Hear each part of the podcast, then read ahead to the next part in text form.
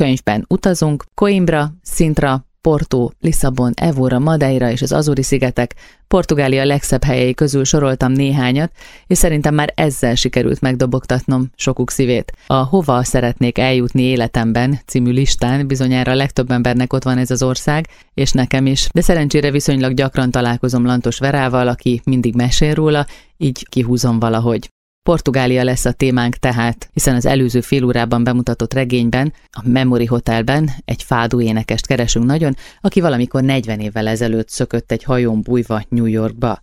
Induljunk tehát Portugáliába, ami állítólag az ellentétek országa, ahogyan Lisszabon az ellentétek városa. Vajon igaz ez? Igen, ez egy nagyon érdekes dolog, mert annak ellenére, hogy Portugália egy kis ország, hát gyakorlatilag akkora, mint Magyarország, és mégis észak és dél teljesen ellentétei a másiknak, mert északon ugye a hegyek dominálnak, ott van Portugália legmagasabb csúcsa is a Szeradestrella, a Csillaghegy, egészen fönt Észak-Portugáliában rengeteget havazik, hideg van nyáron, meg ugye szintén szélsőségesen meleg van, míg ugye Lisszaboniak nem látnak havat csak filmen vagy külföldön, illetve hát, ha elmennek síelni persze ide ebbe a régióba, és ott meg az általunk is ismert Atlanti, illetve még délebbre már a mediterrán hatásokat tükröző kiváló strandolásra, napfürdőzésre alkalmas terület, de mondjuk ez az egész tájba is, tehát más a növényzet. Elmész nyáron Portugáliába, északon minden zöld, minden burjánzik, és hát sajnos Alentezső, ami körülbelül a mi alföldünkre hasonlító síkság, hát ott meg mindenki szárad a rettenetes forróságtól. Uh-huh. És az emberek is azért így kicsit különböznek mentalitásban, de hát úgy én nem is annyira Lisszabonban belül is, bár Lisszabonon belül is megvannak az ellentétek, mert egyrészt ugye, ha az óvárosba bolyongsz, a Szentgyörgyvár környékén, akkor ezek a egészen kis szűk utcák, gírbe-gurba kanyarok, dimbes dombos, aztán elmész a modernebb városrészbe, például a Lisszaboni expóra rendbehozott és urbanizált, ami akkor egy lepukant városnegyed volt, ma egy 21. századi követelményeket minden mértékben kielégítő városrész. De ott vannak például ugye, ami ilyen vicces dolog, ugye a Porto és Lisszabon közötti folyamatos rivalizálás, vagy hogy jellemző, ugye a portugálok azt szokták mondani, hogy Braga városa imádkozik, Porto dolgozik, Coimbra tanul, Lisszabon szórakozik és akkor ezzel már úgy nagyjából úgy, úgy minden. Megmondtam, hogy a Lisszabon Porto az folyamatosan rivalizál. De milyen szempontból fejlettség, vagy, vagy hát, vonzerő szempontjából? Ez, igen, ez egy nagyon jó kérdés. Hát az a helyzet, hogy a portóiaknak azért csak fáj, hogy mégis Lisszabon lett az ország fővárosa, pedig Portóból indult ki minden. Portónak köszönheti gyakorlatilag az ország is a nevét, hiszen ugye a Porto az kikötőt jelent, ugye annak idején a Portuszkáli, ami enyhe, nyugodt kikötőt jelent, hát ebből alakult ki a Portugále, illetve Portugál, és mégis valahogy valami miatt nem Porto lett a főváros, hanem Lisszabon, és szerintem ez azért még ma is fáj a portóiaknak. Ráadásul ugye Lisszabon az administratív központ, viszont az ipari központ az meg mindig Portó volt, tehát ezért ugye a portóiak ilyen nem is kis megvetéssel mondják, hogy ugye a Lisszaboniak azok csak szórakoznak és nem dolgoznak,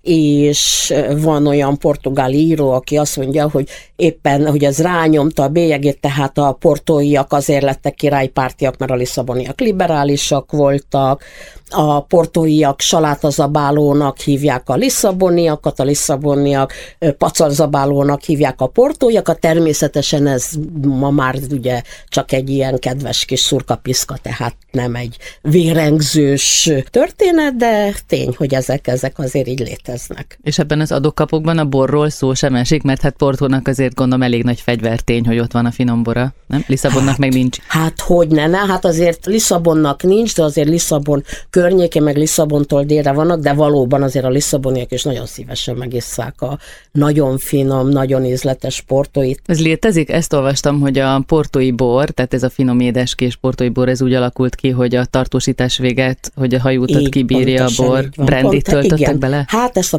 portugálok nem nagyon szeretik hallgatni, de az az igazság, hogy ezt az angolok találták ki, és nem a portugálok. Tudnék, az angolok Na, először menjünk oda-vissza, hogy a Portugália és Anglia között hát hagyományos kereskedelmi kapcsolatok vannak gyakorlatilag a középkor óta. Mindig is szállítottak borokat, de azért a fő bor exportőr Anglia felé az Franciaország volt.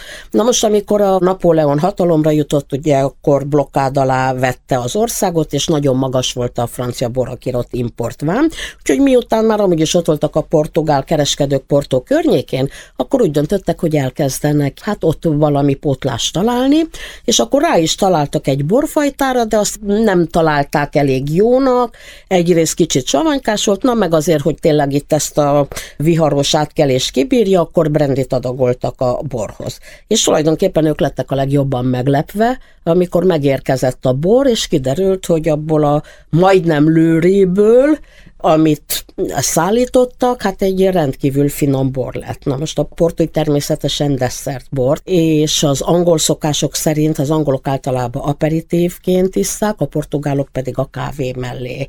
Hogyha visszatérünk az ellentétekhez, ugye az is érdekes, hogy mediterrán hangulat van ebben az országban. Mégis valamiféle ilyen fatalista hozzáállás sejtett a portugál múlt, meg egyáltalán egy ilyenfajta életérzés is jellemző rájuk. Ez hogy egyeztethető össze? Végül is és a kettő tökéletesen megfér egymás mellett. Hát rólunk is, hogy azt mondják, hogy sírva vigad a magyar. Tehát ez a mulatos, vigados, valami tökéletesen megfér ugye magyarnak néha azzal a busuló természetével.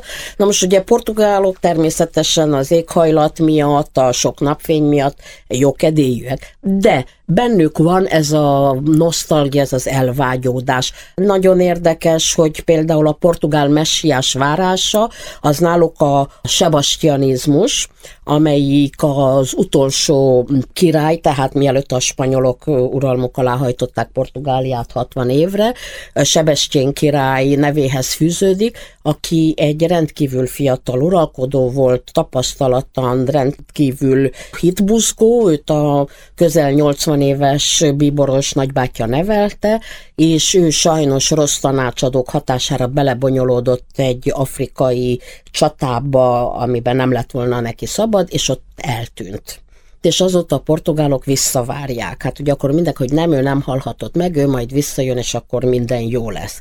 Egy. Ez a nosztalgia még abból is eredeztethető, ugye hát rengeteg tengerész veszett oda, ugye mi csak a felfedezéseknek a szép oldalát látjuk, de ott van az árnyoldala is, amiről azért szó esik a portugál irodalomban, ugye a tengeri utak tragédiája. Hát ugye nem egyszer száz matrózból csak tízért haza, mert ugye oda vesztek a viharban, hajótörés szenvedtek, akkor ha pehjük volt, olyan partokon értek földet, ahol eladták őket rabszolgának, de még aki hazaért, az is hónapokig, évekig volt távol a tengeren, és akkor ugye ez a visszavágyódás, ez az elvágyódás, úgyhogy ez, ez mindig is jelen volt, annak ellenére, hogy azért a portugáliai történelem az egy sikeres történelem. Hát egy ekkora kis ország létrehozza a világ legnagyobb gyarmatbirodalmát, rengeteg mindent képes végrehajtani, tehát ez a büszkeségük része, de pontosan ezek miatt, az árnyoldalak miatt azért ez a nosztalgikus, mélabú szintén benne van a portugál mentalitásban, és talán ez némi arab hatást is tükröz. Hát ne felejtsük el, hogy 500 évig volt az a portugál részen, hát az egész szibériai félszigeten több mint 700 évig voltak jelen az arabok, és azért ez kicsit talán tükröz egy kis alapmelankóliát is, ezt én csak így gondolom. Ugye a fádó az központi kérdés a mai beszélgetésünkben, hiszen az előző fél órában arról volt szó, hogy egy, egy regényben egy fádó énekest keresünk New Yorkban. Szóval, hogy hogyha a fádó nyomában szeretnénk akár Lisszabonban útra kelni, akkor hová vigyen először az útunk? Nagyon sok fádó vendéglő van, meg nagyon sok fádó étterem van Lisszabonban, hiszen gyakorlatilag ott született meg a Telzsó folyó menti kikötő kocsmáiban született meg a, a fádó, mondhatnánk így is, ami ma természetesen ezt gondolom a hallgatók is tudják, egy autentikus portugál műfaj. Tehát a fádó olyan a portugáloknak, mint a tangó az argentinok, lisszabonoknak, mint nekünk a csárdás, mint a bécsieknek a bécsi keringő. De nagyon érdekes, hogy ez az abszolút hamisítatlan portugál műfaj, ez rendkívül sok kultúra összhatásának lett az eredménye. Mondjuk induljunk el a nevével, ugye, hogy a fádó az a latin fátum, az a sorsvégzett szóból származik. Az eredete, hát ezen még máig is vitatkoznak, de ami leginkább valószínűsíthető, hogy afrikai gyökerei vannak elsősorban, tehát ugye ment ez a háromszög, a tengerészek elmentek Afrikába, begyűjtötték a szerencsétleneket, akiket eladtak rabszolgának Brazíliában, Brazíliából meg kincsekkel megrakodva visszatértek Portugáliába. És a lundum zene, tehát ami egy afrikai tánc és zene, volt az, amit az afrikai rabszolgák Brazíliában énekeltek, táncoltak, és ez teljes mértékben kifejezte az ő honvágyukat, ugye, hát, hogy soha nem térhettek vissza a hazájukba, örökre elveszett az az élet, amit addig éltek, és rabszolgasorba kellett sínlődniük. Aztán ugye a matrózok hazafelé menve ezeket a kulturális hatásokat vitték, énekelték, hát ő nekik is ott volt a vágy, ugye távol a hazától, ott is a melankólia, és akkor ezt így a kikötői kocsmákban énekelték, és ott egyre inkább ez így népszerű lett. Itt meg kell említeni egy rendkívül érdekes személyiséget, Severa, aki egy, hát nagyon fiatalon halt meg, 26 évet élt 1800 20 és 46 között. Nagyon keveset tudunk az életéről. Amit így lehet tudni, egy kikötőben egy kocsmát vezetett az édesanyjával együtt, mellékesként természetesen prostitúcióval is foglalkozott, az egészítette ki a kocsma jövedelmét, és a kocsma közönsége, hát elsősorban ugye matrózokból, stricikből, egyéb marginális elemekből állt, és az ő szórakoztatásukra esténként uh, Severa gitározott, és saját maga kísérte énekel a gitárt, szép hangja volt. És ami ekkor jellemző, hogy az emberek, mint a népdal úgy terjed szájról szájra, írják, költik, átköltik, és ő egy emblematikus figurája magának a fádónak a megteremtésére is. És aztán így a kikötőkből eljut a nemesi szalonokba, mert van egy-két ilyen bohém hajlamú arisztokrata, aki így szeret így álruhába elvegyülni itt a marginalizált népek között, és aztán annyira megtetszik nekik a fádó, hogy akkor ők ezt viszik, úgyhogy még az egyik gróf az még Szeverát is bemutatja így a nemesi szalonokba, és ott fölkéri, hogy játszon, és azt lehet mondani, hogy az 1800-as évek közepe táján egyaránt ismert és elismert műfaj, úgy a marginalizált elemek között, akik nem véletlen, hogy a saját életük fájdalmát, keservét, nehézségeit viszik be a fádóba, mint az arisztokrata szalonokban. De már ekkor megjelent benne a, a szerelem, meg a csalódás, meg a féltékenység, szóval Minden. mert hogy ma már inkább jellemzően erről szól hát a akkor is ez természetesen, hiszen hát a kikötői életben is ott van a szerelem, ugye, a csalódás, az elhagyott szerelem, aztán természetesen hogy mindig azt szokták mondani, hogy a fádó az egy szomorú, nosztalgikus műfaj, de van vidám vidámfádó is, illetve hát most én találtam egy ilyen nagyon szerintem egy nagyon szép idézet a portugál irodalom 20. századának talán egyik legnagyobb alakja, Fernando Pessoa mondta a következőket a fádóról. A fádó sem nem vidám, sem nem szomorú. A fádó tulajdonképpen egy intermezzo. A portugál lélek formálta, amikor nem volt semmije, de mindent akart, anélkül, hogy ereje lett volna akarni. A fádó egyben az erős lélek fáradtsága, Portugália Isten iránti megvetése, mert hitt Istenben, de az elhagyta őt. A fádóban az istenek visszatérnek, hogy jogot formáljanak a maradásra. De gyönyörű. Hát ebben minden benne van.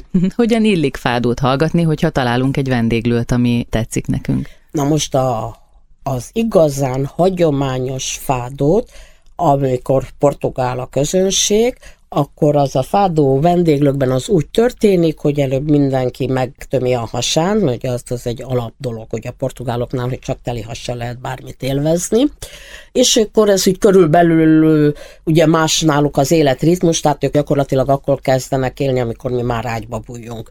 Tehát 8-tól így 10-ig, 11-ig megvacsoráznak, és akkor ilyen fél 12-12 körül kezdődik a fádó műsor. Most ez egy nagyon hangulatos, amikor portugálokkal van tele az étterem, mert ez egy interaktív játék.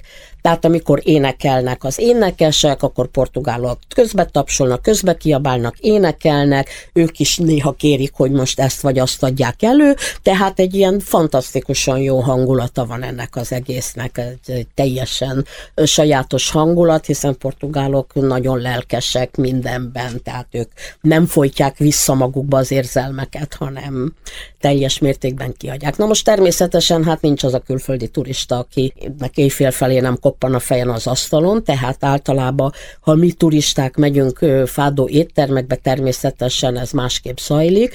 Ez úgy zajlik, hogy úgy két fogás között énekelnek egy kis fádot, tehát felszolgálják a leves, akkor viszont teljes csönd van, erre mondja a portugál, hogy csendet kérünk, most fádó következik, és akkor még egy pohár se koccanhat és akkor van mondjuk egy félórás műsor, utána jön a következő fogás, megint egy félórás műsor, majd a végén mondjuk egy, egy záró műsor. De ez a hagyomány viszont miután a fádónak sikerült olyan népszerűségre és elismertségre szert tenni, mint amilyet elért, és itt feltétlenül meg kell említenem a Fádó nagyasszonyát, Amália Rodriguez, aki a Fádót azt kiemelte a portugál létből és nemzetközi rangra emelte. Tehát neki köszönhető, hogy ma a fádó a világzenében egy abszolút ismert és elismert zenei műfaj lett és miután erre nagy az igény, már nem csak éttermekben, tehát a hagyományos szintér, természetesen ugye a fádó étterem,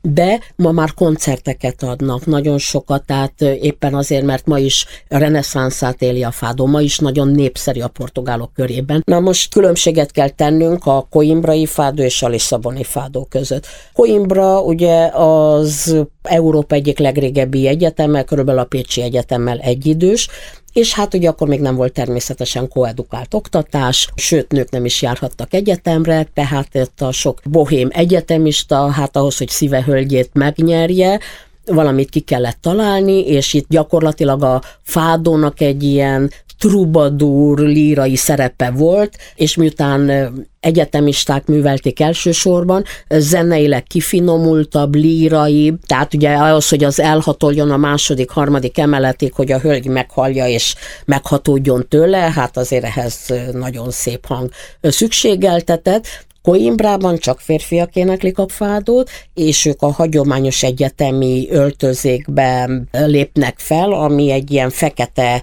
lebernyeg, ilyen köpenyszerűség, amit így átdobnak a vállukon. Na most a Lisszabonét azt énekelheti nő is, férfi is, most a nők viselete az általában vagy egy teljesen sötét, fekete ruha valamilyen ilyen látványos rózsa vagy egyéb virágdíszítéssel, és egy nagyon színes válkendő, amivel ők így játszanak, tehát éneklés közben így fölsétálnak, forgatják a kendőt. Férfiak is énekelhetik, ők is sötétben. Hogyha lenne most két órád, vagy három, és tudod, hogy este fádót hallgatsz egy vendéglőben, szeretnél valahogyan egy sétát tenni Lisszabonban, és ráhangolódni erre az uh-huh. estére, akkor mit csinálsz? Hát talán leginkább a fádóra hangolódás a Szentgyörgyvár és környéke, ugye az Alfáma, a Mór negyed, annak a hangulat, ezek a szűk utcák, hát ott nagyon jól lehet barangolni, jól el is lehet tévedni. Ezt én mindig bevallom az utasaimnak, hogy nekem még soha nem sikerült ugyanazon az útvonalon lejönnöm a Szentgyörgyvárból, ahol én szerettem volna.